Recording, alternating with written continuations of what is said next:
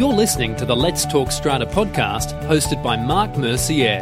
Whether you're a tenant, lot owner, caretaker, or industry professional, this podcast is for anyone connected with a body corporate or strata title. Tune in every fortnight to hear thought provoking discussions with industry leaders and experts on topics both practical and technical that will spark your interest. Welcome again to the Let's Talk Strata podcast, a podcast dedicated to bringing you cutting edge views from pinnacle industry experts on all things strata in Queensland. Today, our special guest is Professor Michael Weir. Professor Michael Weir is a lecturer at Bond University. He lectures in law. Uh, just a little bit about Michael. Professor Weir entered academia with the Faculty of Law at Bond University after a broad experience as a solicitor in private legal practice in commercial and property law, including strata title. In his academic career, Professor Weir has published extensively on land law, planning law, and medicine and the law. Professor Weir is co author of the textbook Real Property Law in Queensland.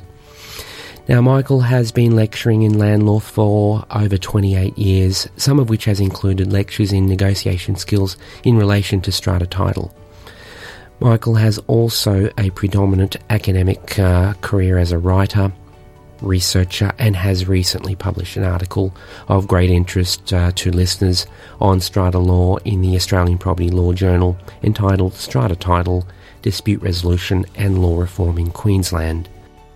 Michael's career also includes substantial experience as a company director and also as a university manager, consisting of terms as Deputy Dean and Associate Dean for the Faculty of Law at Bond University. Welcome, Michael. It's a great pleasure to chat with you in this podcast today. Good morning, Mark. Nice to be here. How did you find yourself in uh, strata law? Well, I was recently uh, going to the uh, Property Law Teachers Conference in right. Perth, and I wanted to look at areas of law reform. And I looked at the uh, QUT Commercial and Property Law Research Centre, who are currently undertaking a review of property law in Queensland. Right. And that, of course, includes the Property Law Act, but also the Body, uh, body Corporate and Community Management legislation, yes, uh, which is also being reviewed in, in great depth. And so I thought, well, I could do some law reform on the property law area, uh, Property Law Act area, or the strata title. Uh, I decided to to limit it in, in regard to body corporate law, mm. and uh, that's there's more than enough in the area to actually uh, come up with some very interesting concepts and to understand what the process is towards the uh, law reform and where mm. we're likely to go in the years to come. Right. Uh, it's certainly an interesting and developing area, one with uh, a lot of. It's an area of flux, isn't it, uh, at this point in time? Yes, that's right. And uh, you can see that from the law reform documentation, which has just basically been handed over to the the government for them to, them to consider in terms of recommendations. Mm. So, and this is a very very important area because increasingly people are using strata title for accommodation and also for commercial uses as well, mm. and uh, that's going to become a more significant basis for people to get accommodation in the years to come, as the statistics indicate. Yeah. Now, you talked about law reform in, in, in strata law. Um, what are some of the things you're seeing in terms of the big ticket items? Right. Well, there are lots of uh, lots of detail. There's lots of uh, small matters which people are annoyed about in terms of strata title. So they're dealing with things like uh, the ability uh, to uh, obtain documentation and uh, meeting notices um, uh, through emails rather than yeah. hard copy, which would reduce costs, I imagine, for the body corporates, which is an important issue. Mm. Uh, there's all sorts of uh, issues about things like termination of strata title, mm. as well as uh, unit entitlements, which has been a, a, a very difficult area in recent years, certainly in Queensland, in terms of how that works. And I'm thinking of the 2014 reforms, and then it reverted back, and yes, yeah. Uh, lots of people were very concerned about how that worked over that period of time. Yeah. And I think this the new uh, suggested recommendations might assist greatly. Although, whenever you change the law, there's always things that come out of the actual practice of the law which are unexpected. Yeah. And that leads to other amendments. But we'll see how we go with this this uh, legislation uh, if it comes to fruition. Of course, it's still with the government. And uh, it may be some time before it comes com- comes through. But I imagine there will be considerable changes coming from this. Uh, from this review. And you talked about access to records and, and even things like um, using technology to deliver important notices and things like Yes. that. How do you see technology playing a role in the law reform aspect? Because legislation's always following technology, isn't it? Yes. Well, things have improved since my early days as a, as a student. It was all done in uh, hard copy statutes, which were had to be uh, uh, updated by yourself. Nowadays, of course, it's all uh, statutes are up to date and online. And I think, in terms of it's inevitable the way the world is going, and strata title and housing will go the way of dealing with more and more uh, technology and more more use of online provisions. Yeah, And I think yeah. that will assist in terms of uh, cutting down the cost. However, uh, there's lots of advantages in having person-to-person meetings. I Yeah. think, but uh, based upon the, the structure of how, who owns and who lives in strata titles, I think there'll be a, a move to increase uh, use of online voting, online meetings, etc. And that's sort of part of what they're talking about with this review. It's a fairly diverse market, and we're- also seeing a new generation of, of unit owners coming through that are very adept. But then there's the older target market there that uh, may not be as aware of, of the technological systems and processes or how to use them. One in particular, I think, is the, the notice of AGM or notice of general meeting that has to be given to owners either in person or, or by post, and they tend to be very significant, uh, you know, documents. Yes. Uh, you know, 100 Yes. pages is very often uh, the case. Yes. Um, how, how do you see the actual legislation actually trying to work that uh, that system there? Well, the recommendations are talking about asking lot owners to come up with their email address, and so they can they can give documentation uh, on email, but they don't have to do it that way. There's usually an acknowledgement that not everybody is uh, email savvy, and so they can still uh, require lodgement of paper documentation. I think that will continue for some time, bearing in mind that uh, some people are still just not there in terms of the tech don't don't have computers, for example. That would be impossible Yeah. for some virtually, or difficult to actually. So I think they're still looking at that as an important consideration. There's the other side of the coin as well with body corporate managers um, and their systems uh, and whether they can actually adapt to technology as well. Absolutely. Uh, uh, most body corporate manager, I think, especially the large one, would be very much focused on that for economic reasons. Yeah. But perhaps some of the smaller body corporate managers may not be so so focused on the uh, online material, but I think most would be focused on that. yeah. And then there's new concepts as well arising, uh, things like Airbnb and uh, you know the smoking laws that are impacting uh, unit owners and restricting that kind of activity. Some might say a freedom's being taken away. Well, uh, property rights is a very important aspect of the review, and it's a difficult uh, balancing process. Yeah. You've got people, uh, they have an interest in a strata title unit. That's a property interest, a very significant one. But the reality of lots of people in the same place from different backgrounds, different outlooks, some are investors, some are owner, who, owners who are living on the premises it creates difficulties in terms of balancing property rights. You could just say, well, property rights win in all cases. But for example, in, in relation to termination of strata funds, uh, there is an acknowledgement that there has to be some ability for economic reasons, for planning reasons, to say sometimes a strata plan has got to the stage where it needs to be renewed or redeveloped, and there is a movement towards saying we need to perhaps give the opportunity for less than 100, or have without requiring a resolution without dissent, that there is some ability to say if you've got a substantial number of people, or most of the strata, strata title owners want to terminate the scheme, it can be done, acknowledging the ability of those who don't agree to seek uh, access to uh, legal consideration by Yeah. court. I guess compensation is a big thing, and and also um, determining exactly what significant number Yes. is sufficient uh, Yes. because um, resolution without dissent is, is very difficult to achieve when there's Yes. a contentious issue of termination of a scheme. Some people will say, okay, this is my home. It's not just That's a right. rental. That's right. Uh, and plus, also, they may get compensation, but that may not give them sufficient funds to stay in that area that's or right. to buy in the uh, unit that is uh, redeveloped on the, on the site or nearby.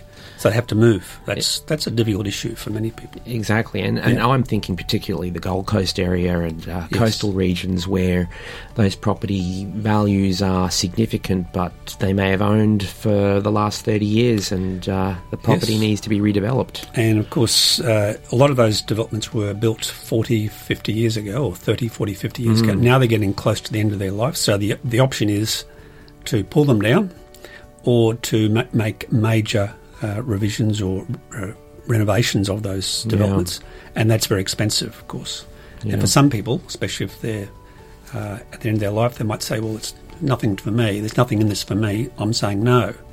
And that's a difficult issue.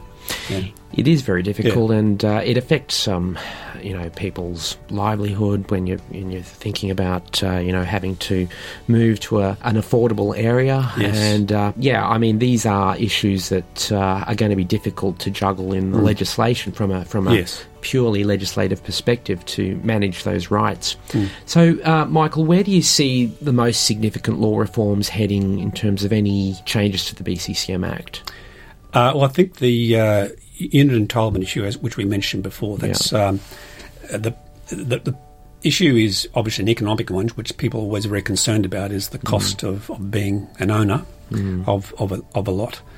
Uh, as we mentioned before, over the last few years, there's been a lot of uh, concern about a view that some people had that they were being unf- unfairly obliged to pay for other people's. I uh, guess there's the issue about levies. It all comes Levies, down levies, to levies, yes, isn't course, it? Because yes, yeah. because you might have a penthouse owner That's who right. pays X amount of dollars every quarter. That's right. And then you get a redistribution of the lot entitlements. Yes. Uh, uh, you might have one professional saying, this is the lot entitlement spread that Yes. uh, should occur in the building, and you might have a differing opinion with another expert. right. That's right. Um, that issue is not very different to what's happened in the past, but uh, in terms of managing what's fair, that's a challenge, isn't it? Absolutely, because there's some uh, uh, costs of a strata title development which are the same across whether it's a large or small unit, whether it's a penthouse or a, a one bedroom unit.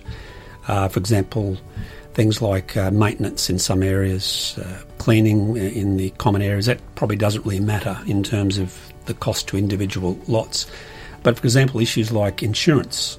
So, why should a person, a one bedroom person, pay the same cost for insuring the development than someone in a penthouse because they have a much more larger stake in that process? And there's sometimes particular parts of the development may uh, cause a, a cost to the body corporate, but everybody's paying it.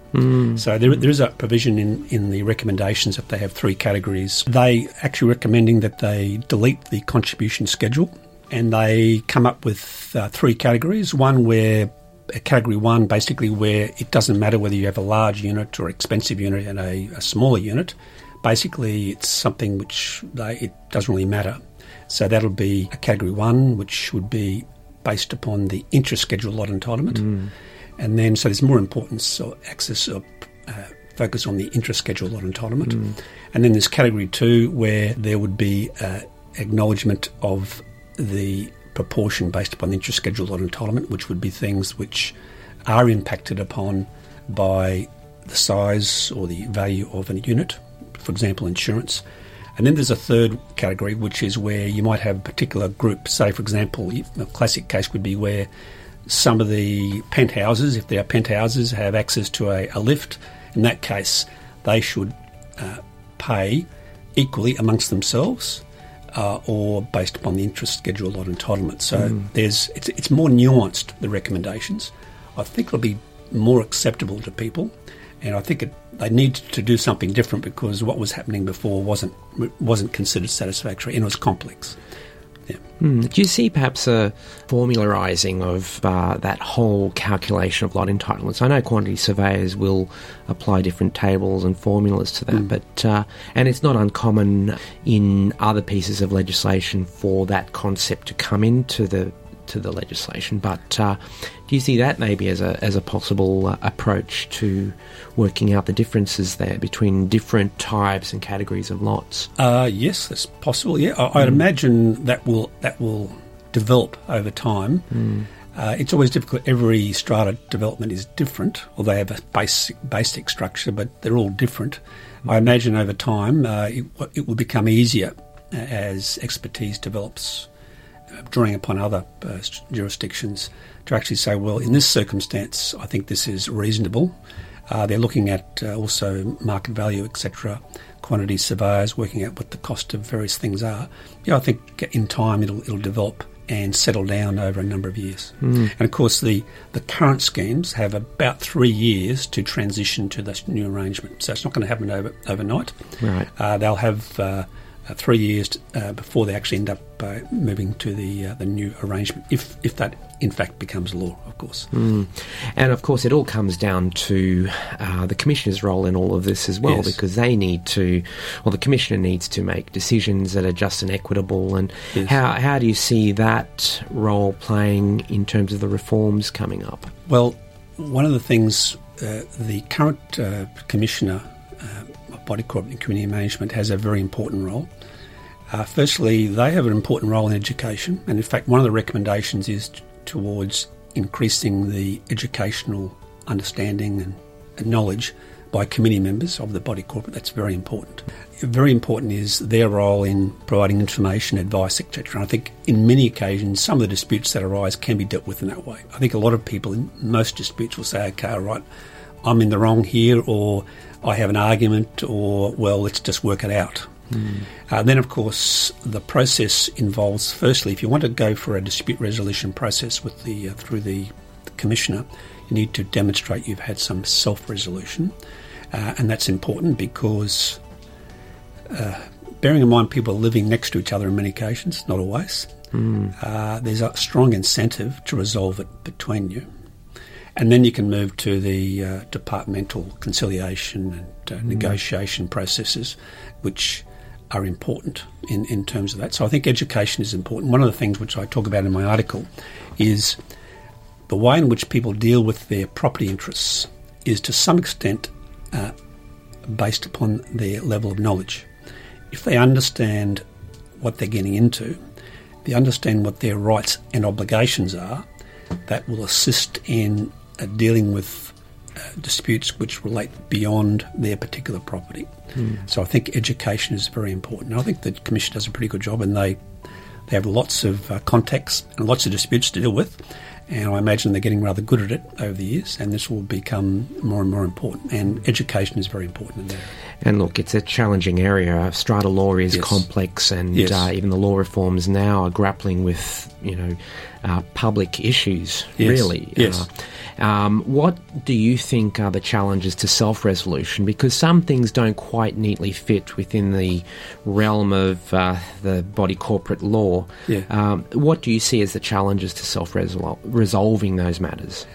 Well, it's a, it's an acknowledgement. Well, there's some sort of theoretical things I discussed in my article about uh, we need to have an approach towards property. Now, we, we tend to have a, a view that uh, my house is my castle and that you can't touch anything and it's, it's my castle, you can't get in my way in any sense. And that does work more correctly, though that's, that's actually an incorrect statement going back many, many hundreds of years because every person who owns a piece of land in, in Australia, basically in most uh, co- common law areas, uh, have obligations uh, and uh, they have to uh, avoid causing problems for neighbours. You've got all sorts of obligations for financial contribution in terms of uh, uh, rates, sometimes land tax, uh, planning requirements, environmental requirements. So th- you, you're not uh, in charge of your parcel land entirely. You, you also, you're subject to mineral rights that may apply, or even petroleum rights uh, under your under your land. There's so many interventions that Lots of uh, interventions. you're subject to, right, in yeah. particular with strata law, it's the Yes. access and all Yes. those other uh, issues that uh, the body corporate can actually uh, intervene in, uh, in your maintenance responsibilities and all of that. it's it's a, you go from a standard parcel to a strata title, especially one which involves a building, and uh, suddenly it's very different. You actually often have uh, joint uh, boundaries based upon the building. People are very close to you uh, physically. Uh, there's clearly the ability to cause smells, noise, uh, to have an impact upon other people around them, and that probably raises the need to consider not only your your uh, rights as a property holder, but also your obligations.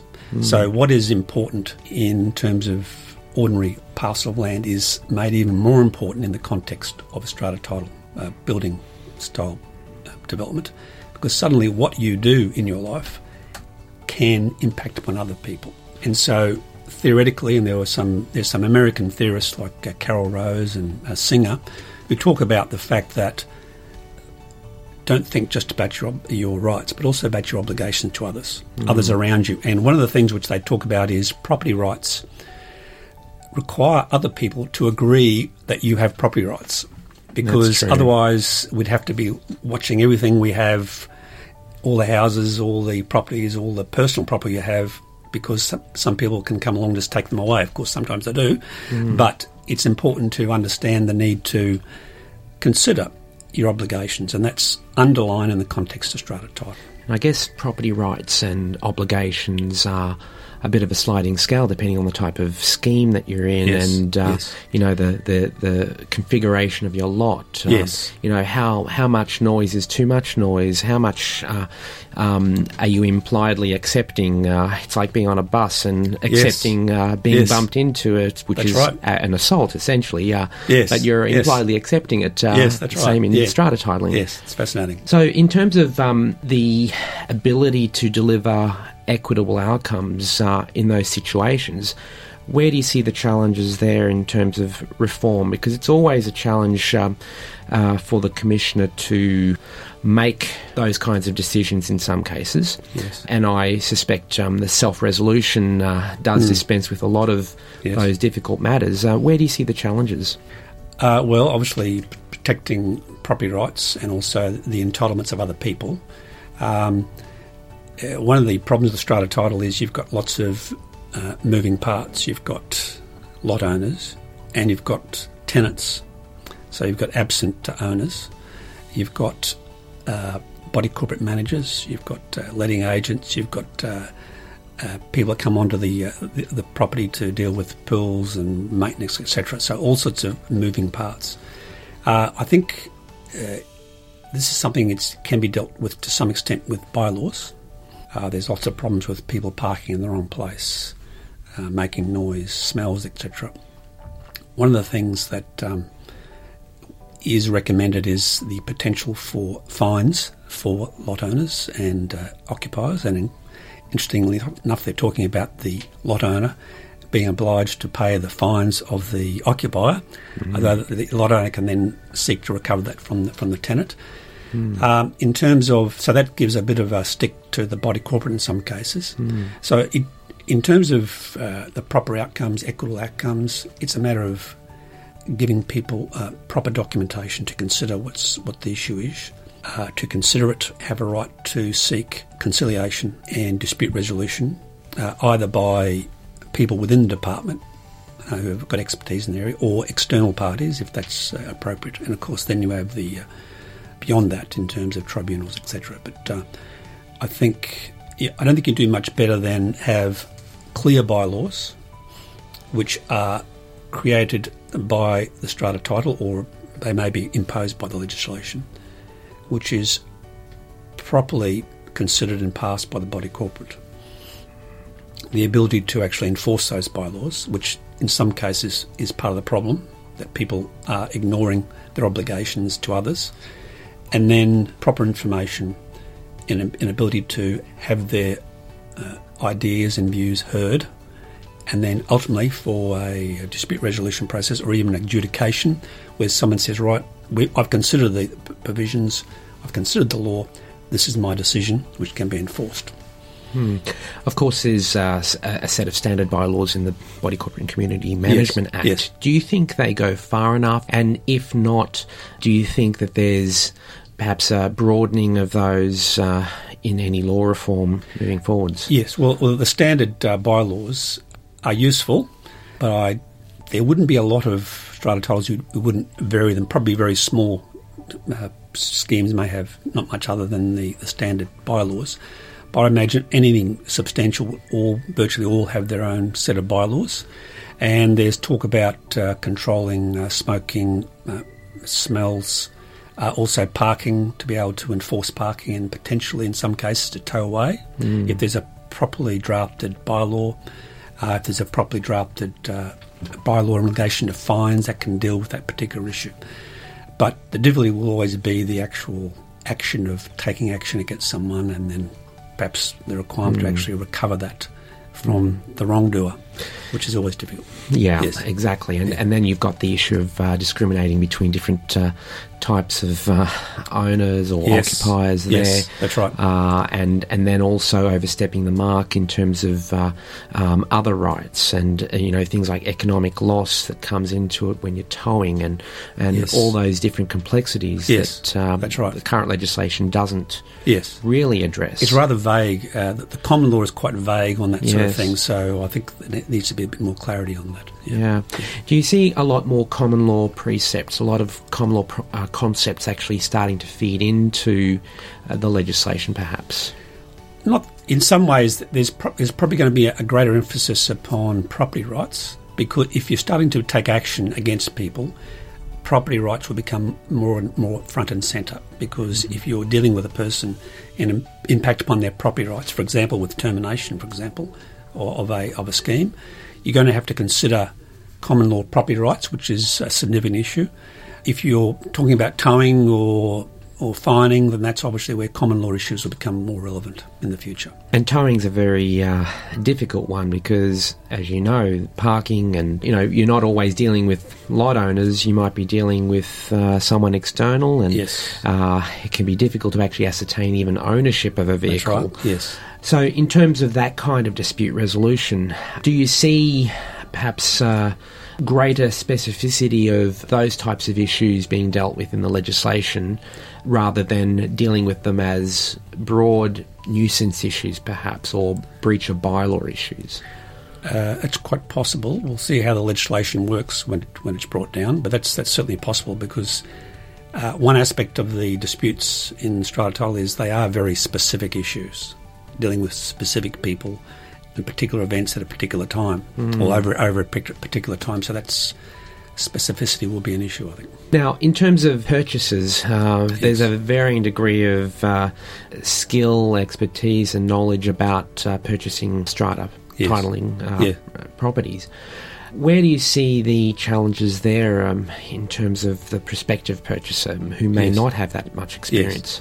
Uh, in terms of buying off the plan, so to speak, is always a, bit of a, a difficult issue uh, in terms of the, the buyer because you're buying a statement about what it will be like, and of course there are many case many cases about the fact that uh, sometimes the units don't come up to what the, the purchaser thinks it should be, based upon what they were told. But that's that's obviously one issue. So there's a, an element of risk involved in that. And it doesn't do you much good to say, oh, well, we can go to court over it. No one wants to go to court. No, it's that- expensive, isn't yes, it? you, you need to ask yourself, uh, are you, you have to ask yourself about the developer uh, potential economic uh, changes uh, to make sure you're prepared to take that, you know, somewhat of a risk in terms of buying off the plan. Uh, in terms of uh, a purchaser, I would say you need to carefully consider and do some homework about what you're actually buying. Uh, you're not buying a parcel of land in the in the suburbs with with although some depending on the nature of the, the strata title, especially with building stra- strata titles, you're buying you're not buying a, a parcel of land uh, which is defined by boundaries and basically you can work within those boundaries. You've got a, a building where the boundaries are defined by the walls, floors, and ceilings. And you inevitably are in close contact with others. In addition to that, you are to some extent reliant upon your other lot owners in terms of financial obligations because mm. the levies uh, rely upon all the other lot owners providing the funding which the body corporate says they need to, to uh, provide. You've got interactions with body corporate managers, letting agents sometimes. You've got all sorts of uh, uh connections with the body corporate and the committee of the body corporate in some cases and you may be obliged or you'll be pressured to become part of the committee. Mm. And they're quite significant legal obligations. That will involve time dealing with other people who have social and economic and cultural differences from yourself. So it's it's a different sort of mm. development or different sort of property right as against the standard uh, uh, real property you might buy with a house. And there's competing interests, isn't there? Yes. There's the investor owner who has a purely commercial interest in many cases. That's right. Yes. Then you've got the owner occupier who, you know, probably wants to make it their home and has, you know, interests to beautify the property, which brings up issues about proper approvals. Yes. So, what are the types of things that a purchaser might want to think about when actually committing to buy into strata. You've talked about, you know, obligations. What else would you say to a purchaser? Think about whether the unit development is primarily owners living in the, in the units or if it's mainly rented out. Mm. That's an impact you need to consider. Uh, you need to consider also the structure of the building.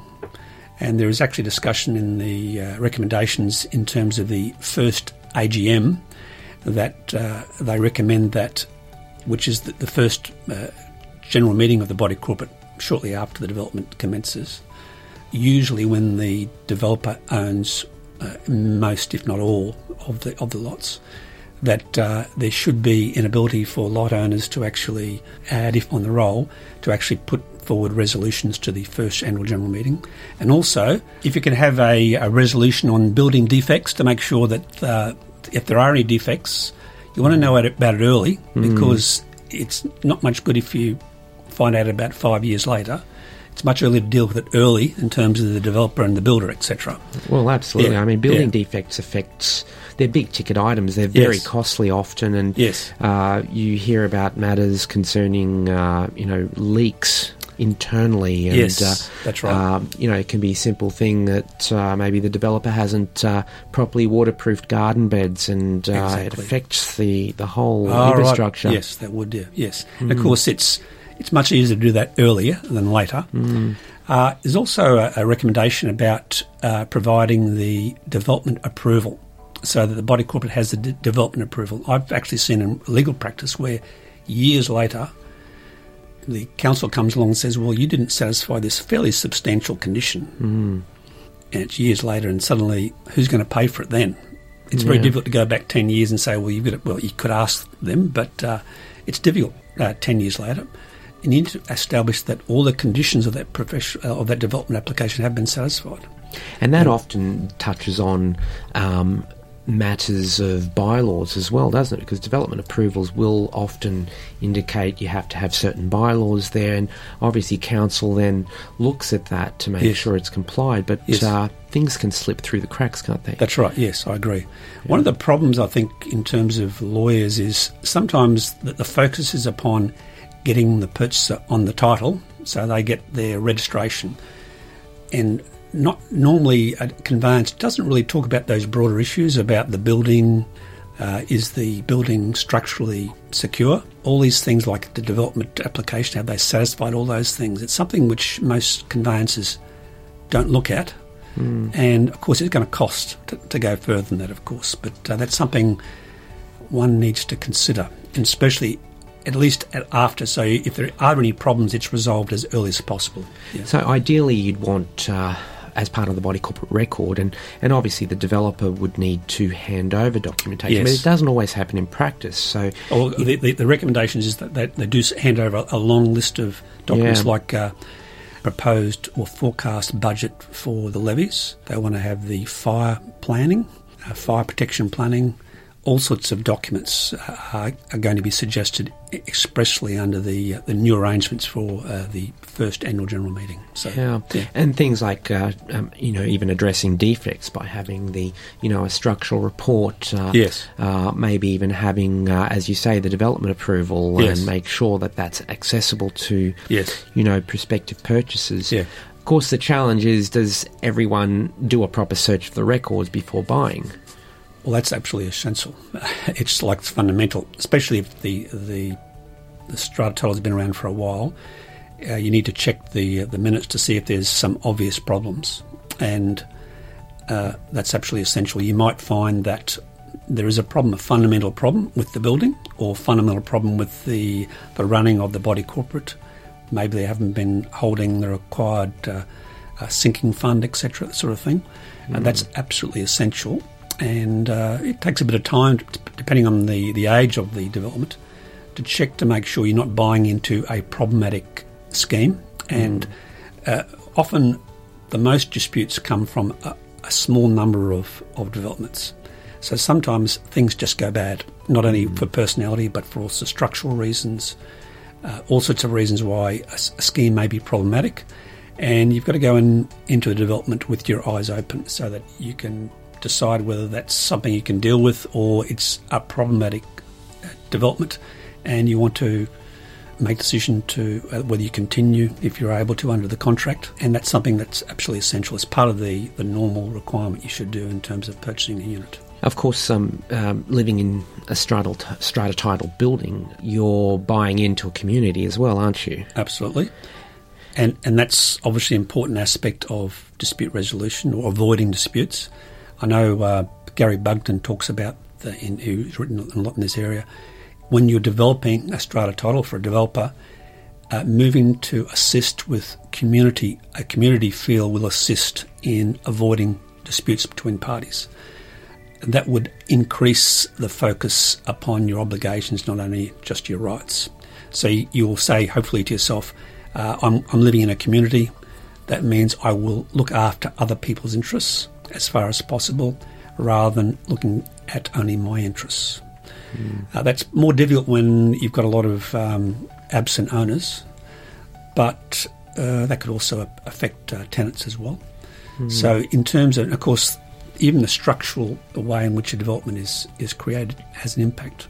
So, if you've got structural problems in terms of the ability to incorporate, uh, for example, air conditioning or to give uh, access to a community area for people to be together for periods, that all impacts upon the long term community feel which might be established. Mm. And I think Gary Bugden talked about having a, a, community plan in terms of how the strata title will uh, develop and work over time. You certainly see that with the larger developers. How do you see that regime being implemented in respect of the small to medium developers? Uh, that's more difficult, especially in a very small ones. Um, I suppose with the small ones, I think the sense of community might be easier to find because you, it's not as if you're in a in a development with 200 people. You're in the development with six or 10 or 20 people. You might have the opportunity then to uh, connect with those people and to know them, and hopefully uh, uh, find a common ground. Uh, I suppose in that context, uh, use of gardens the way in which the body corporate works in terms of uh, bringing other people involved uh, into the development, uh, good communication between people, and good bylaws mm. and good governance. That's all very important. Yeah.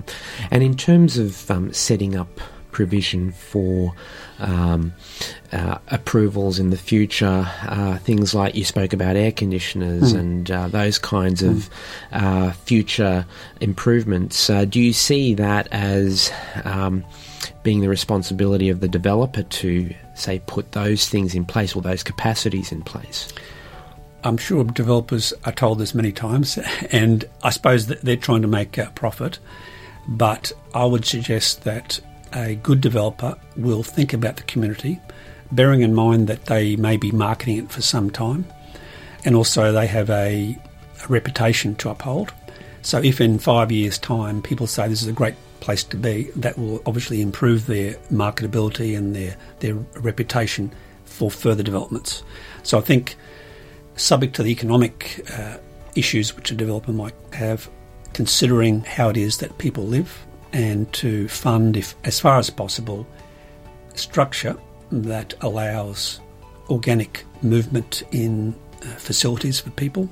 Developing facilities which are long lasting is an important and probably a good economic approach for developers. Mm, I guess it comes down to the advice that developers are getting from their lawyers, because ultimately uh, the lawyers are uh, most likely drafting up the bylaws and giving giving them advice about planning issues and development issues. Yes, perhaps lawyers focus too much on the legal aspects and not enough on community issues and on what will work. Mm. Uh, it doesn't do the developer any good if, if they have a string of uh, problematic strata title uh, schemes years after they've been developed. Uh, so I think probably lawyers have to look more broadly than purely legal issues to uh, consider the property property interests in the context of a community. Mm. How do you see that mind shift though? Because lawyers will tend to deal with the black and white letter yes. of the law, um, and until recently, it's been a little bit problematic because the law has been very fragmented. Yes. To get that sense of community in, well, uh, lawyers can, depending on the developer, the developer has to change as well. But uh, the developer could ask the lawyer to look at it in that, in that sense. Uh, lawyers, if they are expert in the area, can consider this in terms of because basically lawyers should be trying to uh, avoid disputes. Though they don't always do that, of course, but they should mm. try and avoid disputes. That's in, for the benefit of developer, body corporates, and the lot owners. They should look at disputes arose and consider how they can draft bylaws, uh, the structure of the uh, development in a way which will promote community, promote dispute resolution or self resolution. And of course, there is the means, in fact, some developments have this where they have their internal dispute resolution process, which mm. is similar to the, the self resolution which yeah. uh, the Commission looks for. So that's all uh, relevant tools which they can consider. I guess we can even take a step further back, and it comes back to uh, legal training of those lawyers yes. undertaking those specialisations. Now, yes. in your unique position in the academic realm, mm. how do you see that changing perhaps in the future? Uh, well, the Priestley requirements for law degrees don't actually require strata title in the course. A lot of universities do it. Uh, from Bond University, because we're on the Gold Coast, it's essential in my view. So, uh, and of course, I'm considering uh, potential. Uh, some uh, universities do actually have sub excellence strata title, and of course, dispute resolution is something which Bond has focused on over many years, and a number of universities. So, I think the use and development of dispute resolution as an aspect of uh, dealing with disputes in strata title and in other areas, and also an understanding of strata title by lawyers and developing that skill and being trained in the area and also having experience in the area is, I think, a burgeoning area. Yes. For lawyers. Yes, yeah. and certainly there's been uh, a little bit of talk about uh, perhaps fostering uh, a line of education in that yes, in that sense. Absolutely. Of course, the government. We're doing that now, Mark, aren't we? Yeah, absolutely, absolutely, and uh, and look, it's all part of uh, you know catching up maybe with the market. Yes, yes. I, I think uh, because strata title and uh, these developments will become a larger percentage of the housing stock in the years to come. So it's become more and more relevant because of the uh, increase in population. We're going to be living closer together. So these issues will become more significant as time goes on. So I think there's no doubt greater emphasis upon the law and the principles behind strata title is, is going to become more and more important mm. as time goes on. It's almost like uh, the very early days, the 60s, 70s, and 80s, where there was this push to to strata title, and then the, the laws came into being uh, for the very first time. Yeah. Do you think we've got this resurgence now uh, with uh, a push to push strata titling and strata title law in education to the next level now, maybe? Absolutely. Yeah, I think that's that is going to happen with books like Body Corporate Law in Queensland. That's an example of its uh, book which provides very uh, good information about what are the relevant legal issues. I think as time goes on, there'll be more and more um, focus upon lawyers being aware of uh, the needs of developers and also the people that uh, buy units in the developments. I think that will happen over time as issues of planning, environment, people living together in close quarters uh, becomes more and more important. Yeah, and of course, strata titling never sits on its own, does it? Uh, you've got the, the Planning Act, you've got planning legislation, you've got environmental That's right. uh, issues to deal with, uh, you've got uh, your fire safety legislation. That's There's so many pieces of law that feed into That's this catch-all, which is the BCCM Act. That's right. it? Yeah, it's a fascinating area. It's it's it involves planning law, as you said, sociology as well.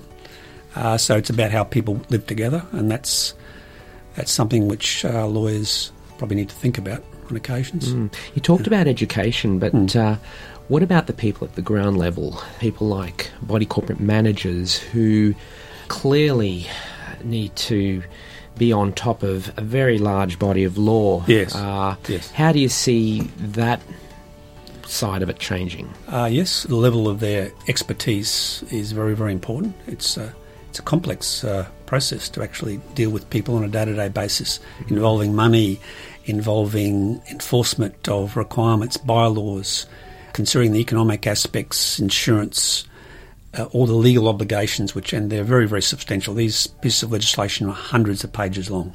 Uh, it must be very difficult, and I uh, I, I think we, we need to keep up with the educational role uh, in regard to body corporate managers and uh, for letting agents and probably developers and lawyers as well. Yeah, and and that then again feeds into the educational institutions, doesn't it? To right, offer yes. something uh, suitable and appropriate for those various different stakeholders to deliver the proper information and and and you know obviously they they have a duty of care uh, to the body corporates they service. Yes, I think education for the body corporate managers and the lawyers, law students, is very important. I think it uh, needs to be uh, developed further. Uh, it's probably underdeveloped at this stage, and I think in the future, I think uh, this will be necessary. Do you see more law students actually entering strata law and um, and that whole jurisdiction? Yeah, the market will require it, I think. It's not always easy to get a job as a, as a lawyer, and uh, it's a growing area. So I imagine that uh, body corporate law will will attract a lot of students in terms of that's the reality that uh, it's a, it's a burgeoning area and uh, it's a good area to get in. It's uh, it's can be niche sort of area.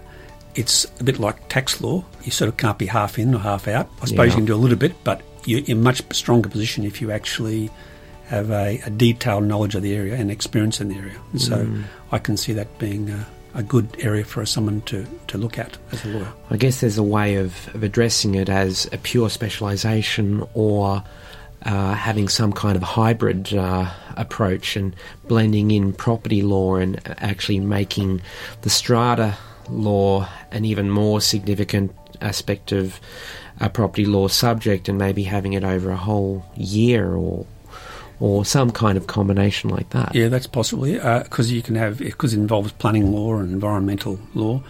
There's just the property law aspects, plus also the technical uh, strata title uh, legislation as well. That's also very important. And just thinking of, of my law school days, we had property law A, then B, and that Yes. was spread out of, across a whole year. Yes, that's right. Uh, so you're really looking at significantly expanding the whole concept of property law within within a law degree, perhaps. Yeah, uh, well, the, the, the universities are moving towards more and more electives, so I think it's probably universities should have, as part of their property law, a significant uh, aspect of strata title, but then allow either at postgraduate or undergraduate level a specific subject on strata title itself. The difficulty is uh, it is so complex and, and technical. You'll need you won't be able to deal with every aspect of it, but uh, I think if you focus, you can get the students' interest, and then uh, they can focus on the details if they end up in practice, or they can do master's degrees or even PhDs on strata title. That's Yeah. possible. And then you've got the two sides of the coin there. You've got the planning and development, and Yes. then you've got the actual practice, which is That's right. strata title That's law. right. Yes. Uh, once the once the um, the property is registered, you've got uh, you know all those compliance issues. Yes, that's right. Everything that's in the BCCMA, es- Yes, that's right. Yes, that's right. And also the dispute resolution aspects, litigation, and uh, advising clients about uh, body corporate managers or, or body corporates how to, to deal with issues that arise. Mm. Yeah. Now, Michael, what what is your vision for the future of strata titling as we currently see it? Well, I think clearly the, the future will have to be a focus on community. Uh, it will need to focus upon developments that think about human beings and what they need uh, in a strata title arrangement. Obviously, it has to be economic for the uh, for the developer and also for the purchaser.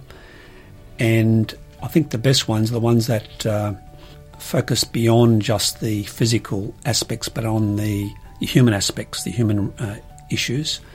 Uh, the advantage of that is people will be happier in those arrangements, and that will lead to lower levels of disputes and uh, better economic outcomes and social outcomes. So they're quite important. These these developments will become more and more important. If you have a bad uh, community arrangements, then that will only cause social problems. Mm. And uh, bearing in mind we've got a wide variety of people, perhaps more and more developments which are focused on particular parts of the community. I suppose you've got that with aged care now. That's becoming an issue in aged care, Mm. um, and uh, have developments and bylaws and legislation which is flexible Mm. and nuanced in, a way which will uh, assist in avoiding disputes and uh, promoting community. And I guess th- as a final point, uh, do you see body corporate management as as we see New South Wales having some kind of licensing regime or or some body that has much like you see with accountants and lawyers and, and other professionals, a regulatory body that may be uh, overseeing quality control and education to a bigger extent? Yes, I think that's well. Real estate agents have licenses, so They do. yes. So I think, and this is much more complicated than what real estate agents have to do in many occasions. So I, don't see any reason why you wouldn't want to have some sort of licensing or accreditation process to ensure that the people who are actually doing the job uh, understand their obligations, their professional obligations. Of course, there are ob- obligations under legislation in terms of their conduct, but you need to have people who understand the importance of ethical practice and the importance of focusing upon the clients, which are the lot owners and the Mm. body corporate. Yeah, I guess that opens up an incredible market for educational institutions to bring about certain, and I guess they're products, aren't they, uh, Yes, for the yes. consumer, which Yes. is the the professional uh, to take up and uh, meet their uh, licensing requirements, and Mm. that probably has some, you know. Benefit spin off to the ultimate important person, which is the consumer, the lot owner, and the occupier. Yes, yeah, I agree. Yeah, um, it's a matter of uh, yeah. That's something which uh, I suppose depends on the numbers. It comes down to the numbers, whether it's sufficient numbers. Oh, there's probably thousands of people, many thousands who are working in that area. And I think uh, accreditation is uh, probably a necessary uh, process or a licensing arrangement. Well, Professor Michael Weir, it's been an absolute pleasure talking with you. You bring such a wealth of knowledge uh, and experience to the area, and certainly to have the academic uh, perspective on the reforms that we're currently seeing, the issues and challenges that we see now, is uh, enlightening. And uh, we certainly thank you very much for your input today, and uh, look forward to uh, revisiting these issues perhaps once the law reforms have taken some form, and maybe having a chat to you again in the Okay. future. All right, perfect. Thank you again. Thank you, Mark. That's it. Thanks for listening to another episode of the Let's Talk Strata podcast. For your fortnightly dose of Strata insights, stimulating discussion with leading Strata professionals, and to catch up on previous episodes, subscribe to the podcast through letstalkstrata.com.au.